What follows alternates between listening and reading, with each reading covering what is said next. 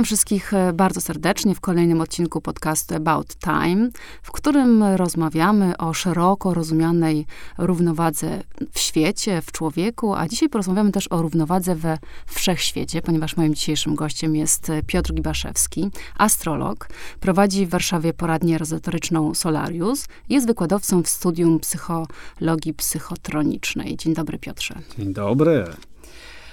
Zaczniemy od takiego fundamentalnego y, pytania, które myślę, że y, tak trochę zawsze wisi w powietrzu, bo, bo mm, ta ludzkość nasza i społeczeństwo dzieje się na tych, którzy wierzą i na tych, którzy nie wierzą. Y, I dla mnie to jest ważne, czy to jest w ogóle kwestia wiary. Czym jest astrologia, dlaczego działa i dlaczego no właśnie powinniśmy jej uwierzyć. Powołam się na inny autorytet, na Olgę Tokarczuk, naszą noblistkę, która jest zaciekłą fanką astrologii i ona y, w, w licznych dyskusjach o astrologii opowiada coś takiego, że ona mówi, nie, astrologia już nie jest nauką, kiedyś była. Astrologia jest sztuką. I ona właśnie chyba najlepiej zdefiniowała to, czym astrologia jest. Astrologii nie da się definiować kategoriami nauki, liczyć, analizować. Można coś takiego robić, ale tak naprawdę mówimy o sztuce. To tak jak po co nam jest poezja, po co nam jest muzyka, po co nam jest y, kontemplacja malarstwa. Tak samo i astrologia. Jeśli pójdziemy w tym kierunku, to wtedy ona okaże się najlepiej chyba odzwierciedla to, czego człowiek potrzebuje. Piękna, szczęścia, spokoju, sensu życia, czyli czegoś, co chyba bardziej spełnia, nie wiem, moglibyśmy powiedzieć sztuka, literatura, duchowość, ezoteryka. Chyba w tym kierunku należałoby pójść, mówiąc o tym, czym astrologia jest dziś. I czym zajmuje się astrologia w takim razie? No bo rozumiem, że jeżeli jest sztuką, no to pewnie dostarcza nam pewnie jakichś doświadczeń. E, w jakim obszarze?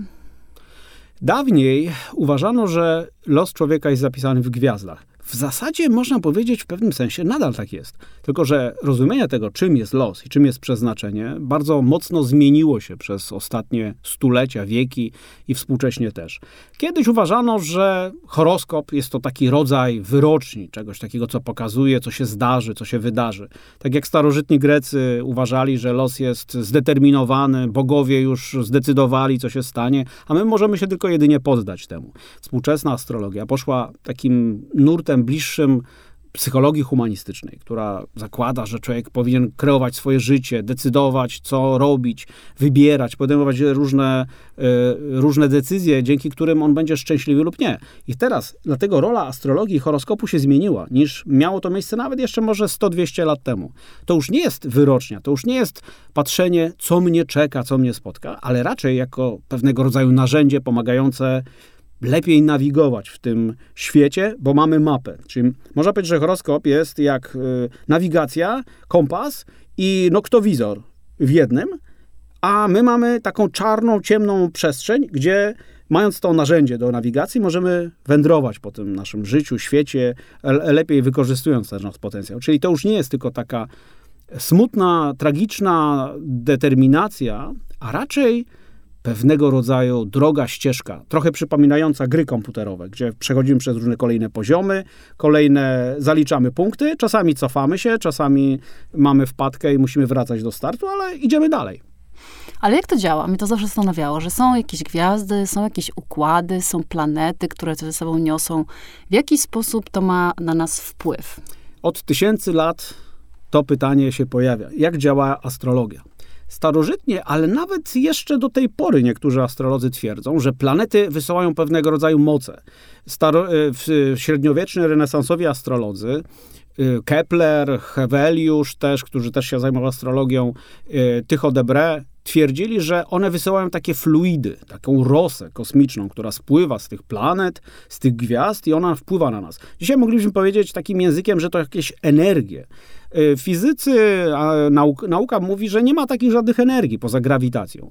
I dlatego bardziej chyba y, lepszym y, takim opisem, jak działa astrologia, jest to, jak określił to Carl Gustav Jung. On powiedział, że być może horoskop jest jakimś jakby no, źródłem energii, te planety może są źródłem energii, a może jest tylko wskazówkami zegara.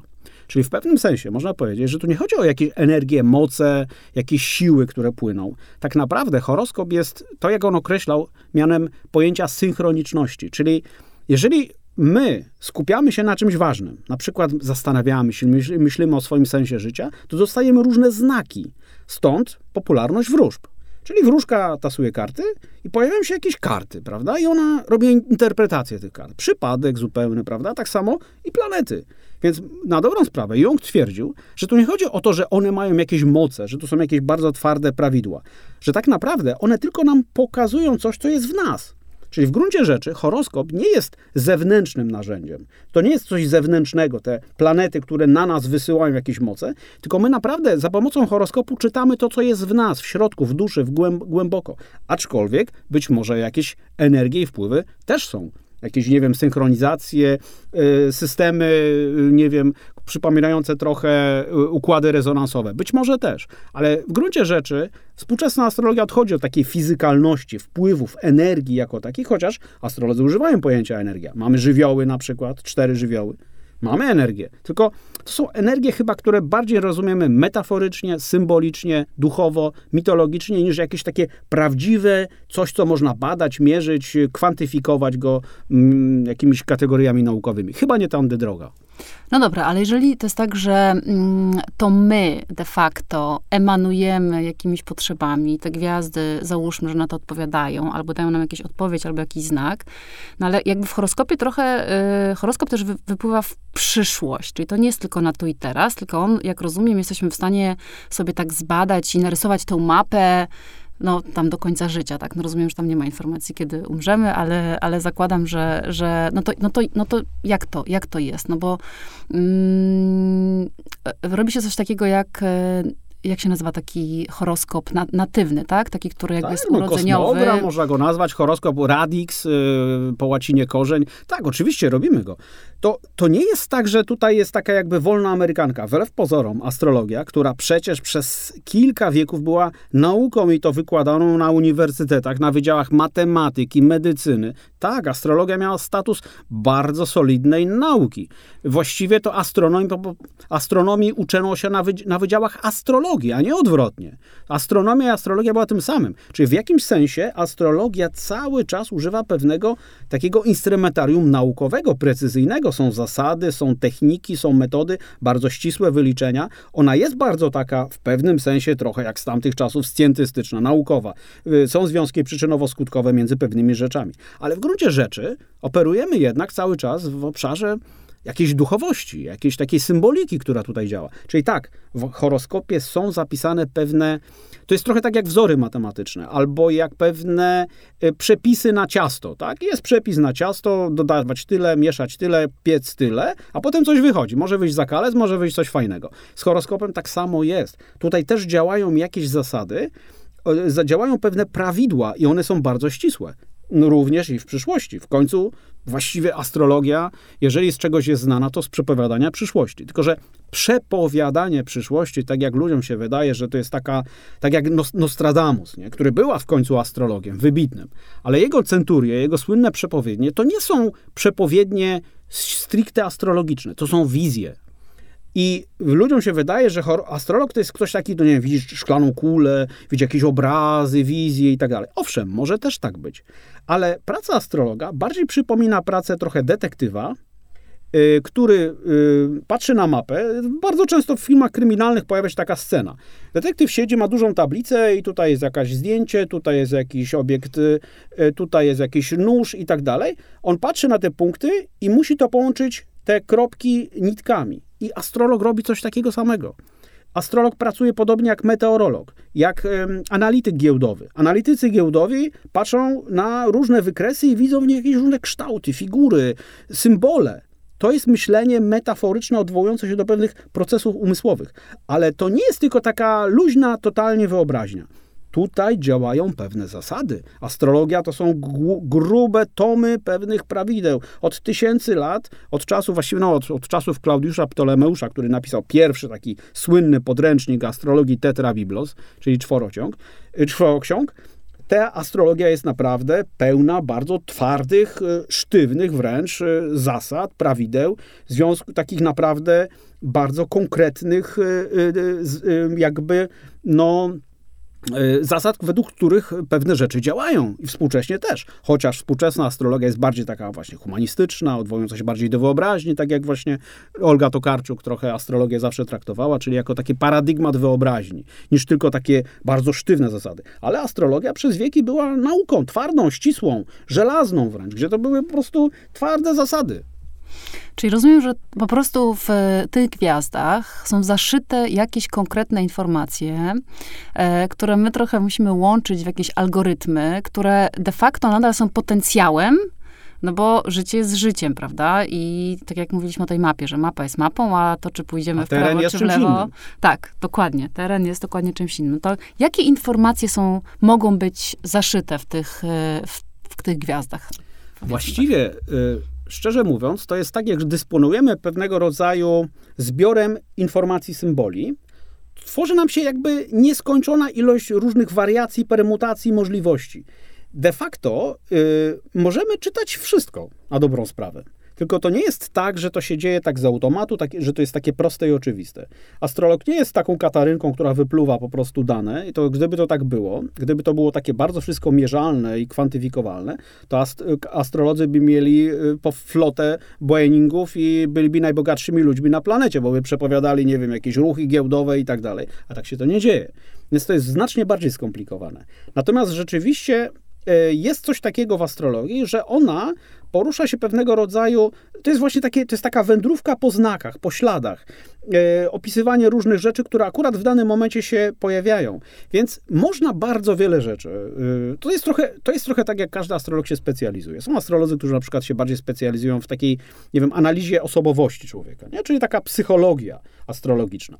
Więc analizujemy cechy, tendencje, temperament, osobowość. Ktoś inny na przykład specjalizuje się w astrologii tak zwanej mundalnej, czyli politycznej czyli jak to działa na zjawiska globalne i procesy meteorologii, w, w biznesie, w medycynie. W końcu astrologia była wykładana na wydziałach medycyny. Ktoś, kto studiował w średniowieczu czy w renesansie medycynę, studiował właściwie astrologię. Te wydziały były wspólne, czyli medycyna na przykład, Hipokrates, ojciec medycyny. Czy ktoś sobie zdaje sprawę, że on był astrologiem? Również, tak. A Hipokrates, y, jego, jego, jego corpus Hippocraticum, czyli to jego takie zbiór zasad różnych leczenia, uzdrawiania, jest tam połowa to jest astrologia. Fluidy, żywioły, tak zwane energie właśnie, których tam y, w, gdzieś tam jest pełno. To wszystko było połączone. Czyli w zasadzie można powiedzieć, że horoskop jest jak taki rodzaj takiego Mm, można powiedzieć, fraktala, mówi się, czyli takiego trójwymiarowej y, struktury, którą na każdą każdy może patrzeć i każdy widzi coś innego, ale to nadal jest ta sama jakby, jakby struktura, tylko każdy widzi coś innego. Czyli taka trójwymiarowa czasoprzestrzeń. To jest taka, tak, tak, tak można by zdefiniować, czym horoskop jest. Więc każdy patrzy i widzi coś innego, co go akurat w danym momencie interesuje, na co zwraca uwagę, co jest akurat w danym momencie istotne. Czyli można by powiedzieć w jakimś sensie, to jest taki komputer kwantowy, byśmy powiedzieli. Tym jest horoskop. Takiego użyć metafory, gdzie y, działają pewne zjawiska, procesy, których do końca nie rozumiemy, nie wiemy nawet po co, tak jak komputery kwantowe są. Wszyscy się nimi jarają, ale właściwie nie wiedzą jeszcze po co będą, do czego będą służyć. Ale kiedyś będą. I tak samo z horoskopem. My do końca nie wiemy. Patrzymy sobie na jakieś symbole, znaki, aspekty, no ale to, y, to tak jak z czytaniem nut. Jest taka świetna scena, jest taka świetna scena w Amadeuszu, film Milosza Formana z lat 80., gdzie jest taka świetna scena jak Salieri, który tam z, z Mozartem rywalizował. Jest taka scena, kiedy bierze nuty i słyszy muzykę. To jest scena, którą po prostu uwielbiam. I z astrologiem jest coś podobnego. Astrolog patrzy na symbole i słyszy tę metaforyczną muzykę, czyli można powiedzieć, kim człowiek jest, co w nim siedzi, co w nim drzemie, co jest grane. Ale to są tylko znaczki. Tak jak dla muzyka to są też tylko kropki, znaczki, nic więcej. Ale on słyszy muzykę. I z astrologiem też tak jest. Czyli taki potencjalny y, klient y, astrologa y, cały czas ma takie prawo do interpretacji, tak jak pan mówi, tak, że pewne rzeczy rezonują w różnym czasie, w różnym miejscu i różnym osobom, jak się patrzy na tego fraktela z różnych, z różnych stron. No i jak z tym pracować? No bo czy to też się zmieniło? No bo mm, tak jak pan mówi, że to nie jest takie determinujące, tak? Pozna pani bruneta, oczywiście śmieje się, e, umrze wtedy i wtedy, wtedy zachoruje, trzeba uważać na zdrowie. To, e, to jak to jest? Jak z tym pracować, żeby to rzeczywiście było no, sensowne i jak rozumiem, prowadziło do świadomszego życia, prawda? Mnie bardzo jakby podoba się sposób pracy, tak jak pracują coachowie. Coaching, czyli pracujemy tak jak trochę Sokrates. Zadawał pytania, a nie udzielał odpowiedzi. I w horoskopie trochę jest tak, że my, y, przychodzi człowiek z problemem jakimś. Na przykład, nie wiem, pogubiony jest zawodowo czy uczuciowo, szuka jakiegoś sensu, ma jakiś problem do rozwiązania. I my się patrzymy na ten horoskop w kontekście jego zasobów. Y, bo tak jak coach, coaching pracuje z zasobami. Czyli mamy jakieś zasoby, jakieś potencjały, o których czasami pojęcia nie mamy. Y, jest taka teoria, że każdy człowiek ma jakoś, jakiś dar, nie? Jakiś, y, tak jak z Ewangelii Mateusza, te słynne, y, te słynne, te, te słynne talenty, które każdy ma. No i w horoskopie coś takiego jest że każdy ma jakieś zasoby, do których czasami, o których nie mamy pojęcia, o których nie wiemy, yy, że mamy do czego jakieś zdolności, że człowiek się czasami ukierunkuje w nieodpowiedni sposób, zawodowo, relacyjnie. I, to, i ta praca z horoskopem jest takim wydobywaniem z człowieka jego zasobów, potencjałów oraz określaniem tego w skali czasu. No bo w końcu astrologia pracuje z czasem bardzo mocno, czyli jest to jakiś okres. Z reguły to jest trochę tak jak i z lekarzem. Do lekarza idą ludzie chorzy albo do psychologa ci, którzy mają akurat problem. Więc oczywiście do astrologa też najczęściej idą ludzie, którzy czują jakieś napięcie, jakiś kryzys, ale ten kryzys i właśnie określenie tego kryzysu, co się dzieje w horoskopie, jakiś tranzyt, jakaś progresja, dyrekcja, co się dzieje, bo astrologia ma bardzo rozbudowane techniki prognostyczne. No i patrzymy się, co się dzieje w danym momencie. I ten kryzys, to tak jak w chińskim języku jest takie pojęcie Weiji, znak Weiji, który jest kryzysem i szansą, w horoskopie tak jest, że mamy jakiś kryzys, coś nas szarpie, czujemy dramat, czujemy jakieś napięcie, mówimy sobie świat się wali, wszystko się sypie, dziewczyna odchodzi czy chłopak, a to tak naprawdę jest zmiana. I o to chodzi. Astrolo w astrologii nie mówimy, czy coś jest dobre czy złe, że mamy jakiś trudny moment. On niekoniecznie musi być zły czy dobry, on jest zmianą a podświadomość nasza zmian nie lubi. A zmiana jest szansą. Więc jak się coś dzieje w horoskopie, trudnego, dramatycznego, a my to odpowiednio zinterpretujemy, nazwiemy, to człowiekowi jest po prostu łatwiej, lżej. Bo jednym z największych problemów, jaki ma człowiek, jest poczucie e, bez sensu tego, co się dzieje, że nie rozumie, co się dzieje.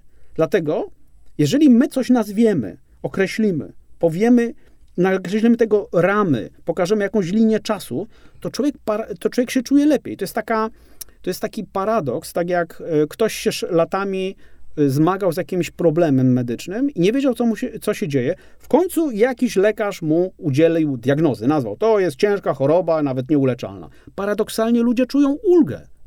Czują ulgę, bo wreszcie ktoś powiedział, co jest grane w moim życiu. I tak samo z astrologiem. To nie chodzi tylko o, to nie jest tylko psychologiczna gra. Na zasadzie takiej coś fajnego powiedzieć, miłego, takie small talki, które poka- po, po, pozwolą nam e, coś e, lepiej jakby odnaleźć siebie.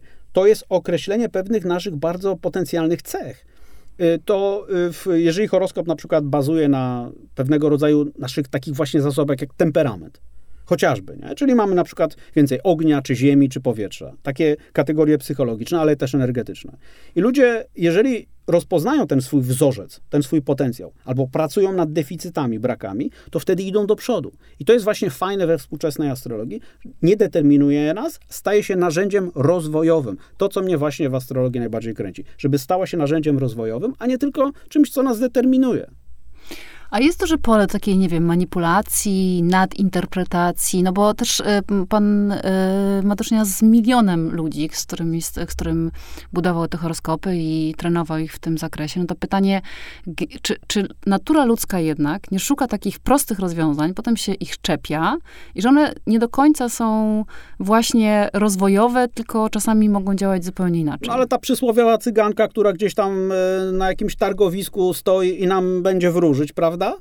I, y, oczywiście, że to jest teoretycznie obszar nadużyć ogromnych, ponieważ, ale tak samo jak z duchowością, z religią, y, jak odróżnić y, prawdziwie mądrego człowieka, mędrca od Hochstaplera, od na, naciągacza.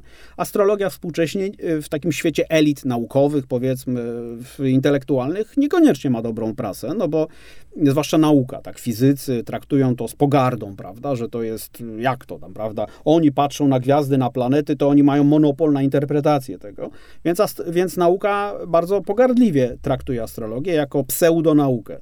Natomiast y, nie chodzi tutaj o mówienie prawd obiektywnych, ale że takie rzeczy, że, że to jest pole do, do nadużyć, tak jakby, no oczywiście tak, ale tak jak w każdej dziedzinie, z medycyną, tak, mogą być różni ludzie, którzy też są hochsztaplerami, oszukańcze jakieś mikstury sprzedają, z psychologią, z biznesem. Wszędzie mogą zdarzyć się nadużycia. W astrologii też, czy w, generalnie w tym obszarze takiego rozwoju osobistego, ezoteryki.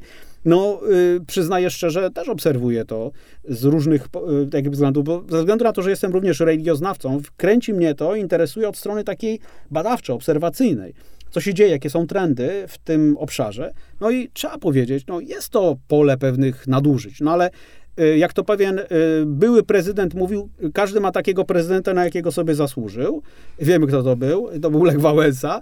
Więc y, trochę tak z astrologami jest, że każdy znajdzie swojego doradcę, terapeutę, psychologa, trenera, dentystę czy, czy kosmetyczkę, na jakim jest poziomie. No i jeżeli szukamy dobrze, to mamy nadzieję dobrze znaleźć.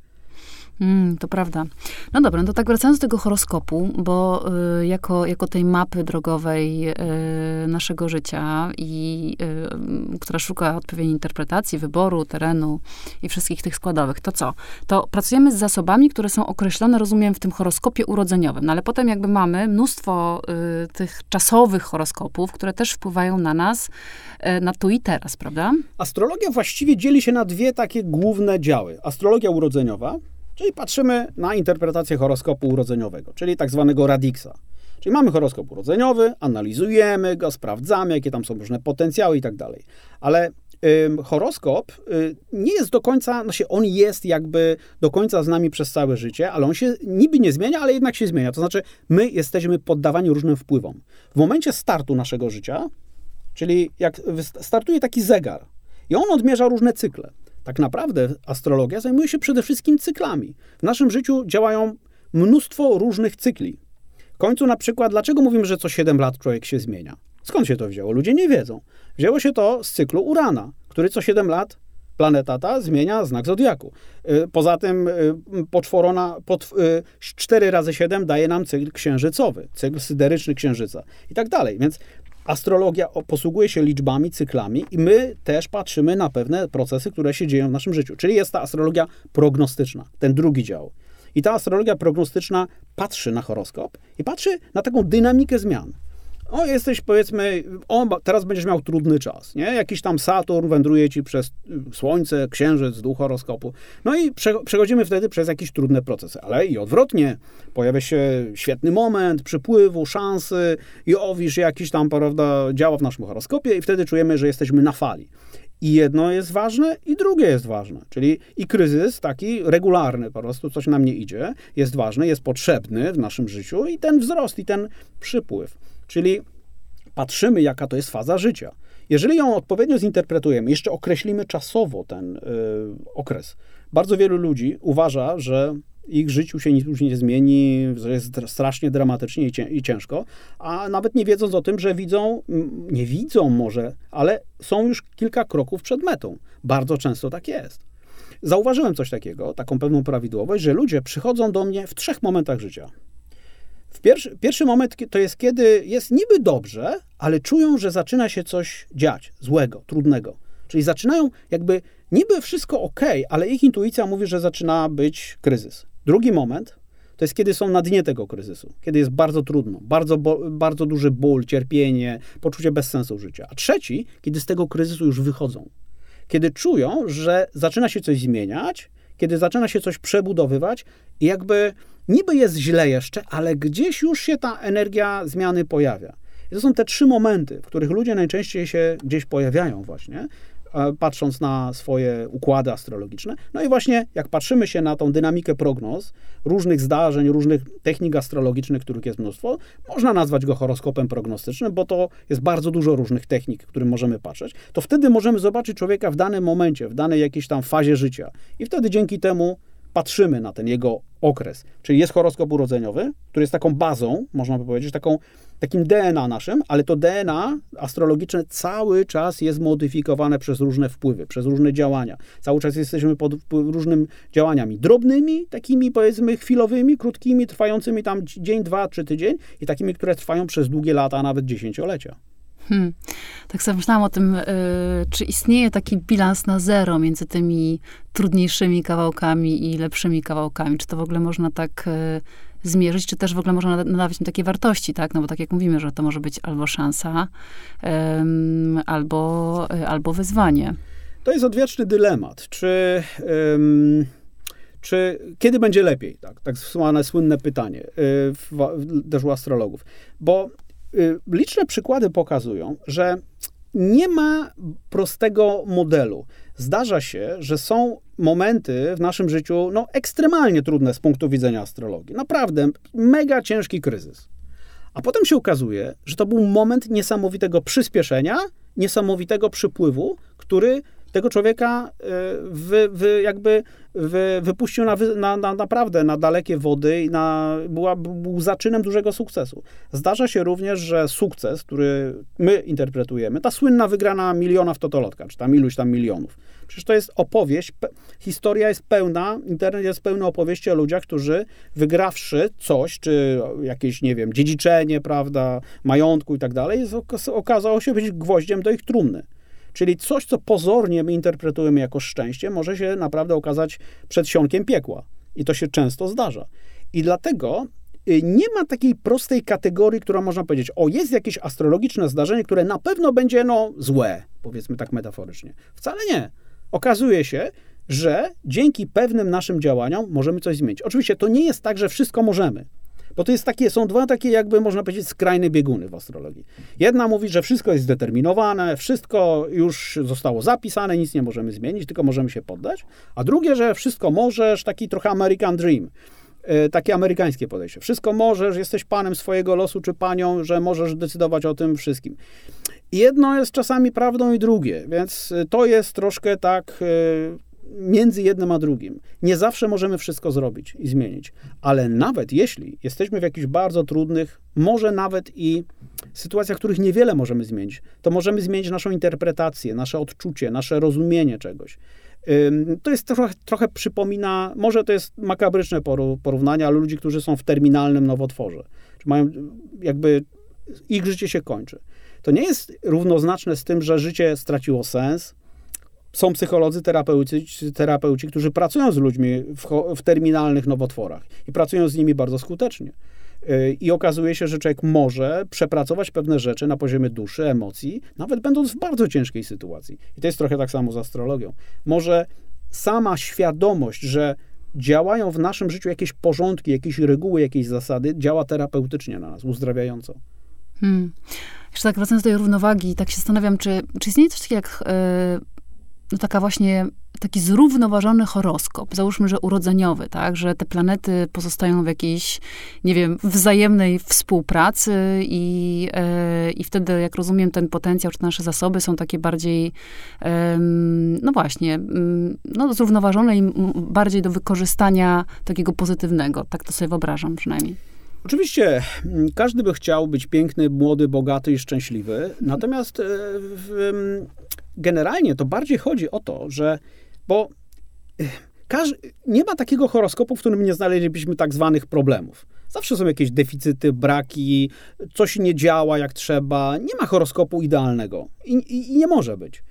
I tak na dobrą sprawę kluczem leży, klucz leży w tym, żeby nawet pracując z tymi różnymi trudnymi momentami, właśnie dążyć do takiej równowagi trochę, trochę to jest takie stoickie podejście, tak? Jak z Marka Aureliusza, który tam, prawda, żeby zachować dystans do tych wszystkich dramatycznych zdarzeń, to jest takie trochę zen, przypomina nam podejście buddyjskie, ale to jest dobre podejście. Właśnie dzięki temu, że my patrzymy na pewne procesy, zjawiska, bo to jest tak, że to, co, co nas uczy astrologia przede wszystkim, że nic nie trwa wiecznie. ale to, co jest dobre, ale i to, co złe. Nie ma czegoś takiego, że kryzys będzie trwał wiecznie. Ci ludzie, którzy myślą, że po prostu już się w życiu ich nic nie zmieni. Nieprawda. Za każdy kryzys mija. Każdy.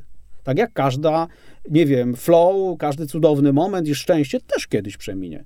I to jest niesamowite, bo się okazuje, że dzięki temu możemy znaleźć w tym źródło pewnego rodzaju wsparcia, siły.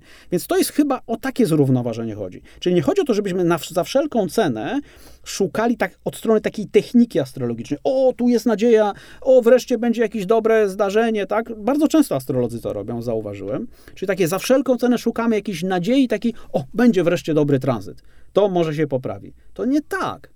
Y, my tę równowagę możemy budować przez odpowiednie działania, nawet w bardzo trudnych momentach życia. Więc o taką chyba równowagę chodzi. Ale oczywiście to trochę tak jak w medycynie chińskiej albo w filozofii taoistycznej. Ideałem jest równowaga. Oczywiście, że jest ideałem.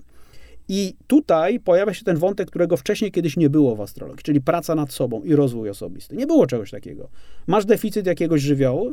Oczywiście zawsze mówiono o tym, że człowiek się powinien doskonalić ale nie było to tak zdefiniowane jako taki rozwój osobisty, którego dzisiaj nazywamy w ten sposób. Dobra, masz mało ognia w horoskopie. To rób coś, co ten ogień ci podniesie, poziom tego ognia. Są ludzie, którzy mają tendencje depresyjne, smutni, są melancholijni, płaczliwi, cały czas mają jakby taką tendencję do smutku. Okej, okay, jaki sposób możemy pracować, żeby... Yy, na przykład podnieść czy przepracować jakąś taki, taką tendencję, która jest związana z melancholią. Deficyty, możemy pracować nad deficytami i możemy pracować nad tym, co mamy w nadmiarze, bo to też tak działa. Albo y, jak możemy pracować z trudnymi bardzo rzeczami w naszym horoskopie, na przykład jakimiś negatywnymi emocjami, złością, agresją, prawda? A okazuje się, że to może być paradoksalnie źródło naszej mocy. To tak jak właśnie i w terapii, rozwoju osobistym. Z astrolog, horoskop jest dokładnie tak samo. Więc szukajmy równowagi bardziej przez nasze działania, decyzje, rozwój, niż poprzez takie e, jakby e, sztywne patrzenie, że gdzieś tam jest ta nadzieja e, taka zewnętrzna bardzo. Bo oczywiście horoskop, mówimy tak, te planety na nas działają z zewnątrz, ale ta teoria Junga bardziej mi pasuje, horoskop jest w środku, jest w nas. To w nas się te procesy odbywają. I my możemy pewne rzeczy przeinterpretować, zmienić. Zawsze coś możemy zrobić. Nawet jak człowiek jest w beznadziejnie trudnej sytuacji, jest niepełnosprawny, jest na wózku, też coś może zrobić. Jest taki gość, nazywa się Niegwójcic. Jest yy, słynnym mówcą motywacyjnym. Przyciąga tysiące ludzi na stadionach. Tylko ma jeden mały problem. Nie ma nóg i rąk. Ten facet nie ma nóg i rąk. A przyciąga tysiące. Jak gwiazda roka ma troje dzieci, nie wiem, cudowną, piękną żonę, gra w golfa, pływa, gra na, na, na, na perkusji. Facet, który nie ma nóg i rąk. I teraz moglibyśmy zadać pytanie, zaraz, zaraz. Ten człowiek jest, no, w zasadzie straszliwie, tragicznie potraktowany przez los. Czyli jeżeli są ludzie, którzy potrafią przebudować swoje, swoją egzystencję, swoją karmę, nazwijmy to tak, to znaczy, że nie jest tak źle chyba.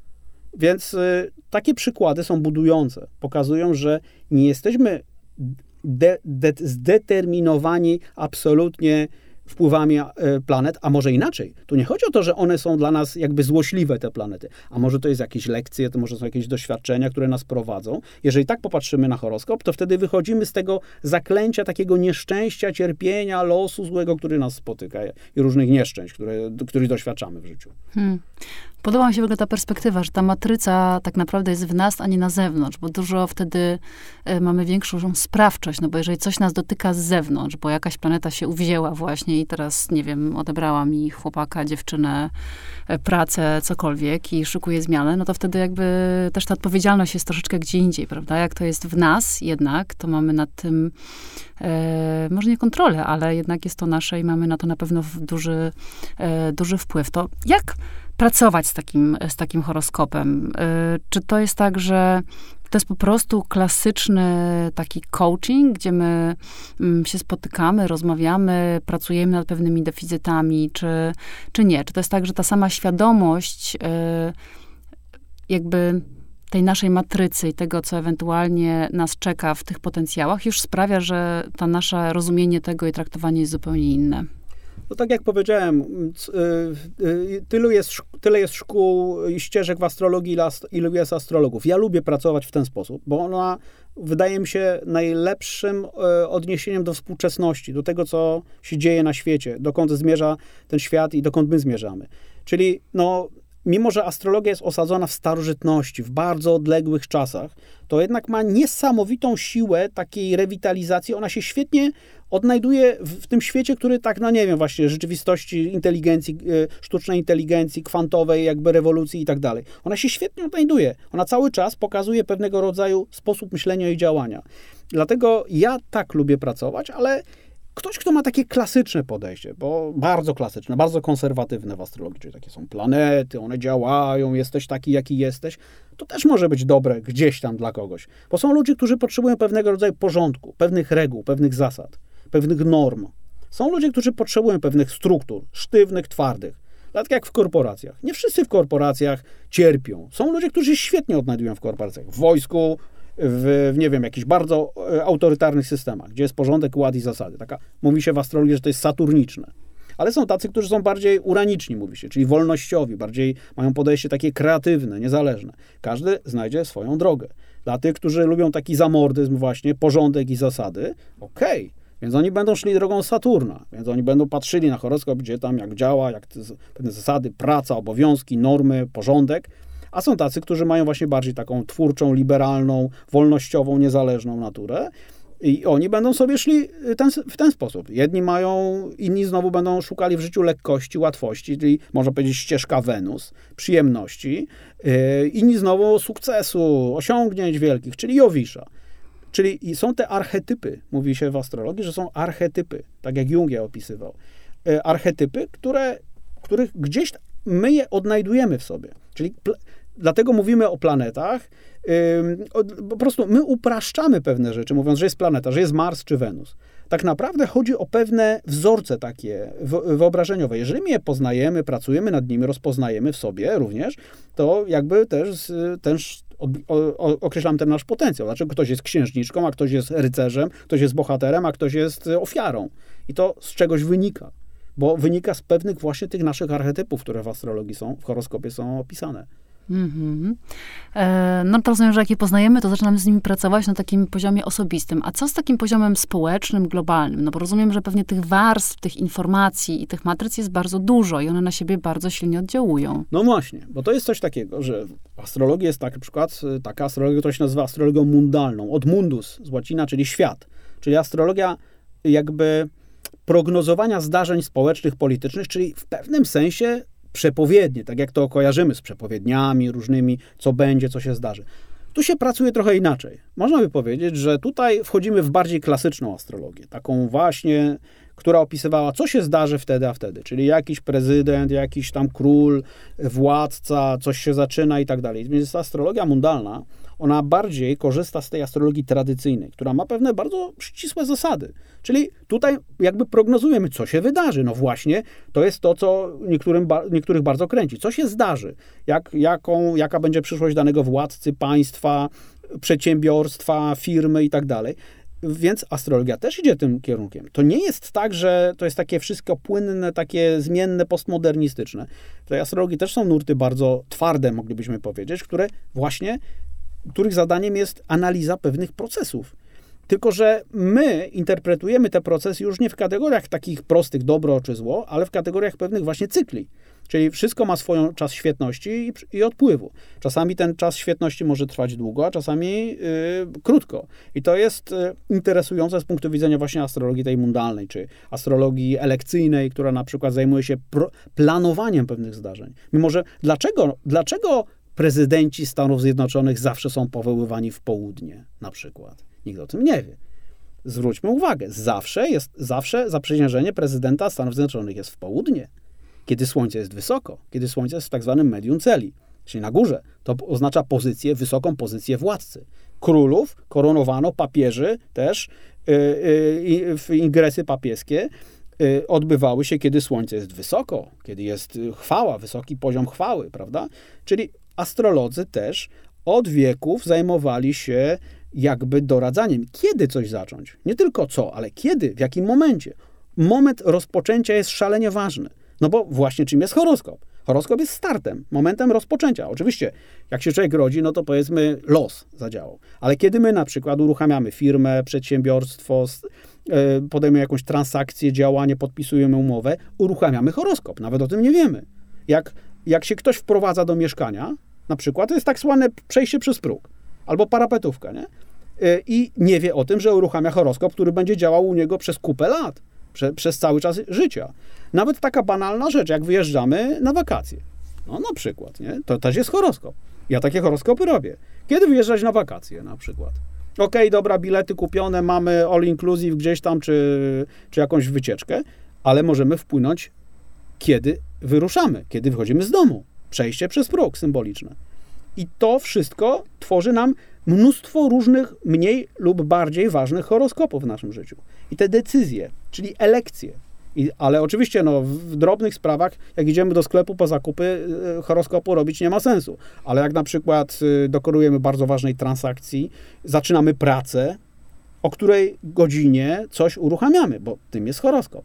I to jest właśnie taka już najwyższy top topów astrologii, czyli astrologia elekcyjna, która ma bardzo pewne klasyczne zasady. I tutaj na przykład jak ja pracuję jako astrolog, to posługuje się bardzo klasycznymi pewnymi y, zasadami, które z astrologii klasycznej wyciągamy, bo wtedy są pewne prawidła, jak coś zadziała, albo jak coś dobrze ma działać. Czyli trochę my manipulujemy w ten sposób. Czyli tutaj wchodzimy w astrologię, która jest z obszaru, tak, no, można powiedzieć, magii, czyli kreowania rzeczywistości, którą chcielibyśmy, żeby nam dobrze pracowała.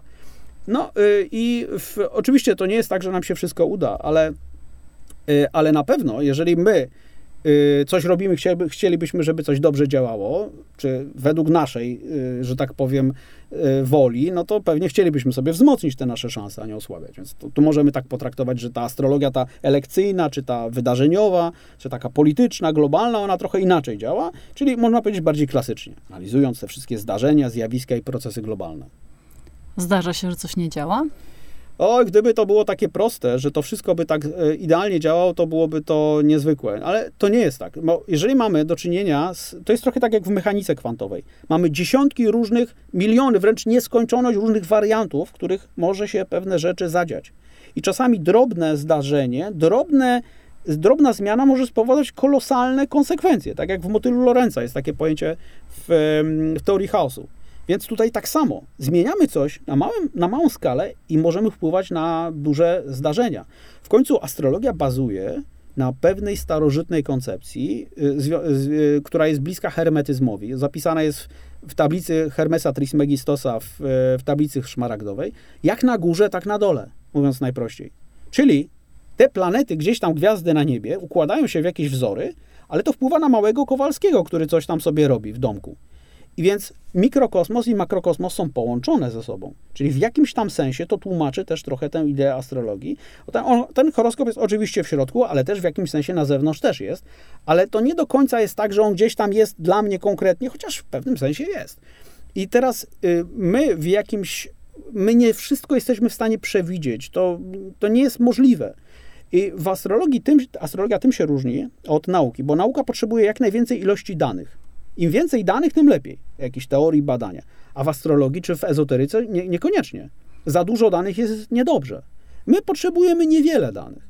Więc są tacy astrolodzy, którzy mnożą planety, bardzo obiekty, mnóstwo, prawda? A są tacy, którzy wystarczy im tylko kilka e, elementów. To tak jak wróżka, która wróży z kilku kart i opowiada długą opowieść. Zawsze mówię, że dobra interpretacja horoskopu to, to interpretacja minimalistyczna, czyli posługująca się minimalną ilością informacji.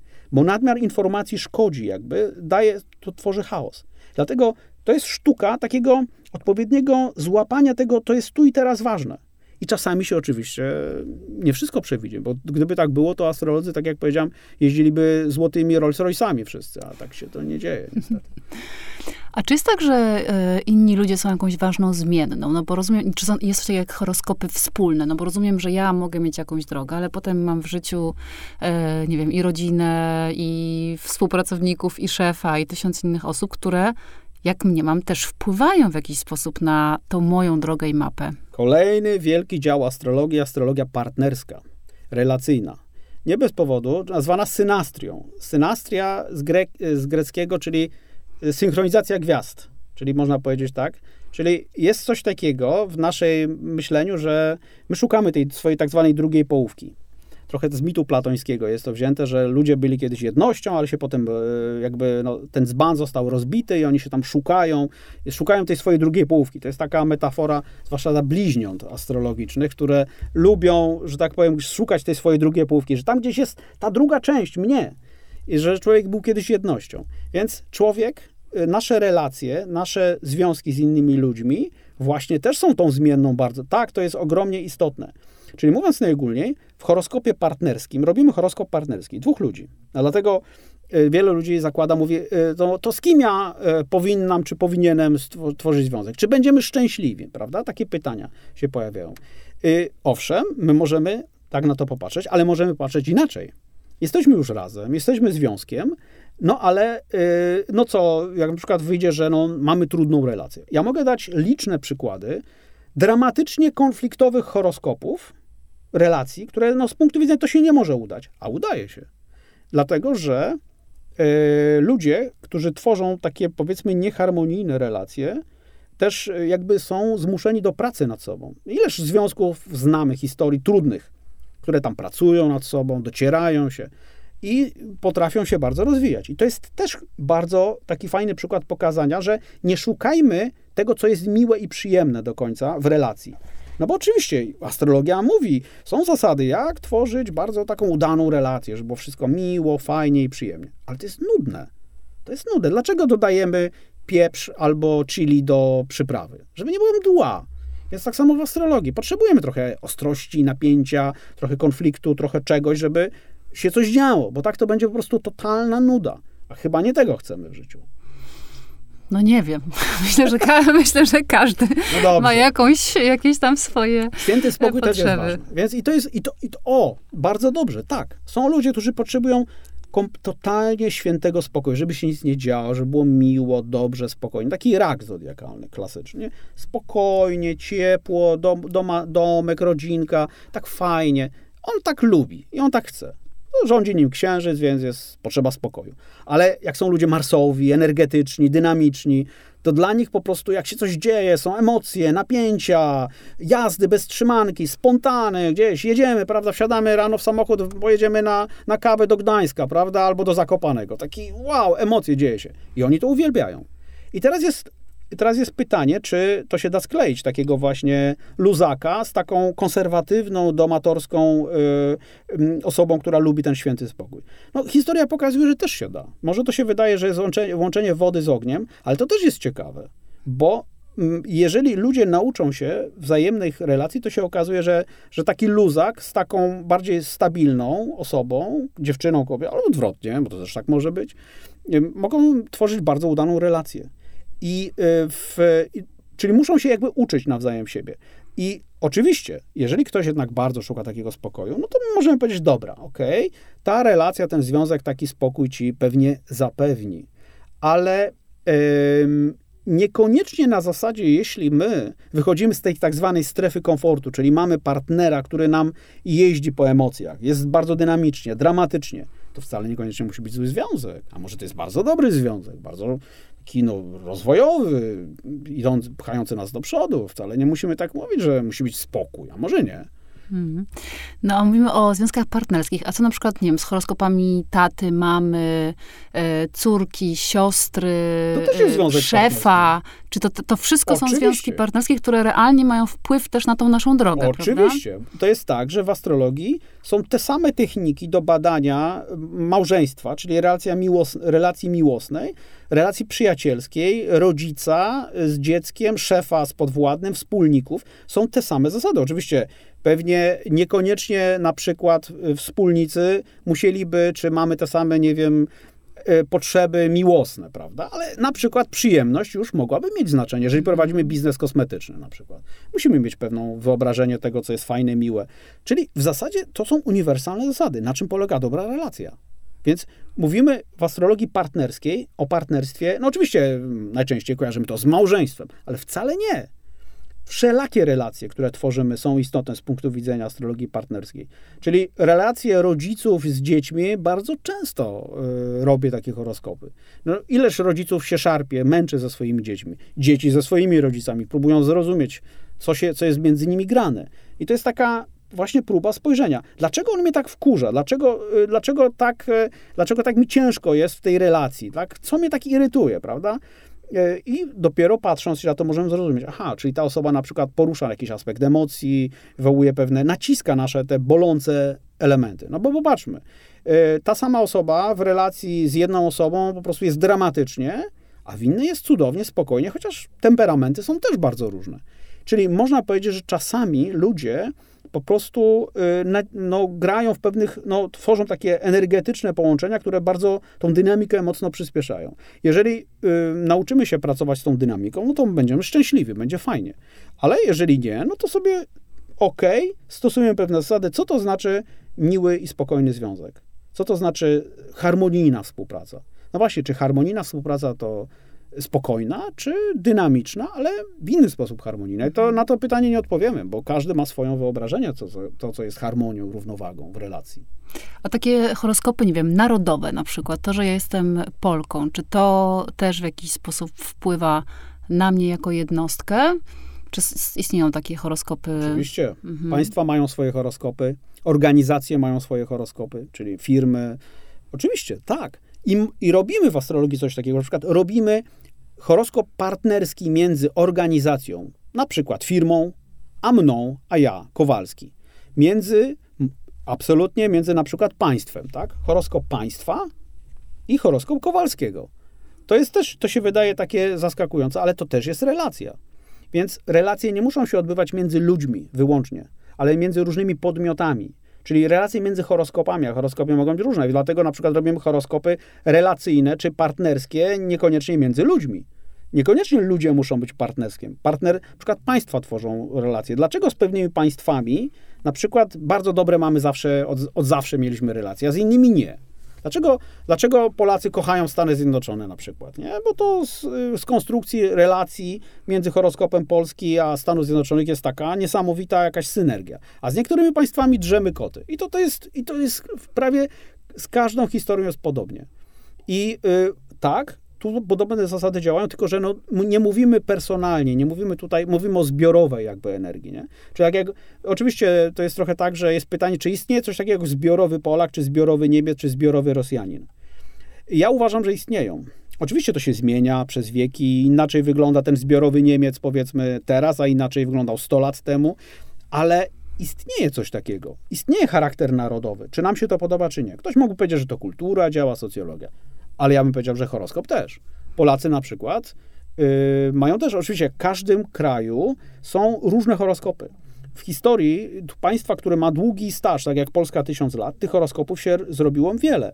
Jest horoskop, tak zwany horoskop sztu polski, z 966 roku. To jest taki horoskop oczywiście symboliczny, mitologiczny, bo nie znamy tej, tej, tych faktów, kiedy to miało miejsce, ale taki powiedzmy archetypiczny. Jest horoskop, nie wiem, trzeciej Rzeczpospolitej, horoskop drugiej Rzeczpospolitej. I państwa ym, potrafią mieć po kilka, ale na przykład takie Stany Zjednoczone ma jeden konkretny horoskop niepodległości, chociaż to też nie jest takie wszystko oczywiste. Natomiast one nieźle opisują właśnie narodowy charakter, czyli temperament, tendencje, potrzeby, kryzysy danego państwa. Państwa też przechodzą przez świetność, kryzysy, upadki, y, ciężkie momenty, bardzo dobre momenty. Tak jak człowiek. To jest właściwie ta sama zasada. Czy to jest człowiek, czy to jest firma, czy to jest państwo, czy to jest jakaś struktura. Ona ma swoje horoskopy. Organizacje mają swoje horoskopy, takie jak, nie wiem, ONZ, NATO, Unia Europejska też ma swoje horoskopy. I to po kilka nawet brzmi jak e, wielowątkowe, wielopoziomowe e, źródło tak naprawdę niesamowitych informacji, które są nam e, potrzebne z mojego punktu widzenia po to, żeby świadomiej tak naprawdę dokonywać wyborów, żyć i rozumieć nasze potencjały, zasoby, tak jak powiedzieliśmy, i no, budować relacje, swoje życie z takim dodatkowym narzędziem i źródłem informacji. Bardzo dziękuję, naprawdę. Bardzo, bardzo interesująca rozmowa, która mam nadzieję trochę e, odczaruje też ten, e, to myślenie astrologii jako jakimś takim prostym, rozrywkowym. To nie ostatnia strona dziewczyny. Z horoskopem, co cię czeka w przyszłym tygodniu, ani szklana kula. Tak, i nikt, żaden astrolog nie powie ci, że poznasz bruneta i wyjdziesz za mąż za 10 lat. Być może, znaczy nie, nie, nie twierdzę, że to jest niemożliwe, jest. To, tak też można patrzeć, ale myślę, że można patrzeć na wiele sposobów na horoskop. Mm, bardzo dziękuję. Tak będziemy patrzeć. Dziękuję również.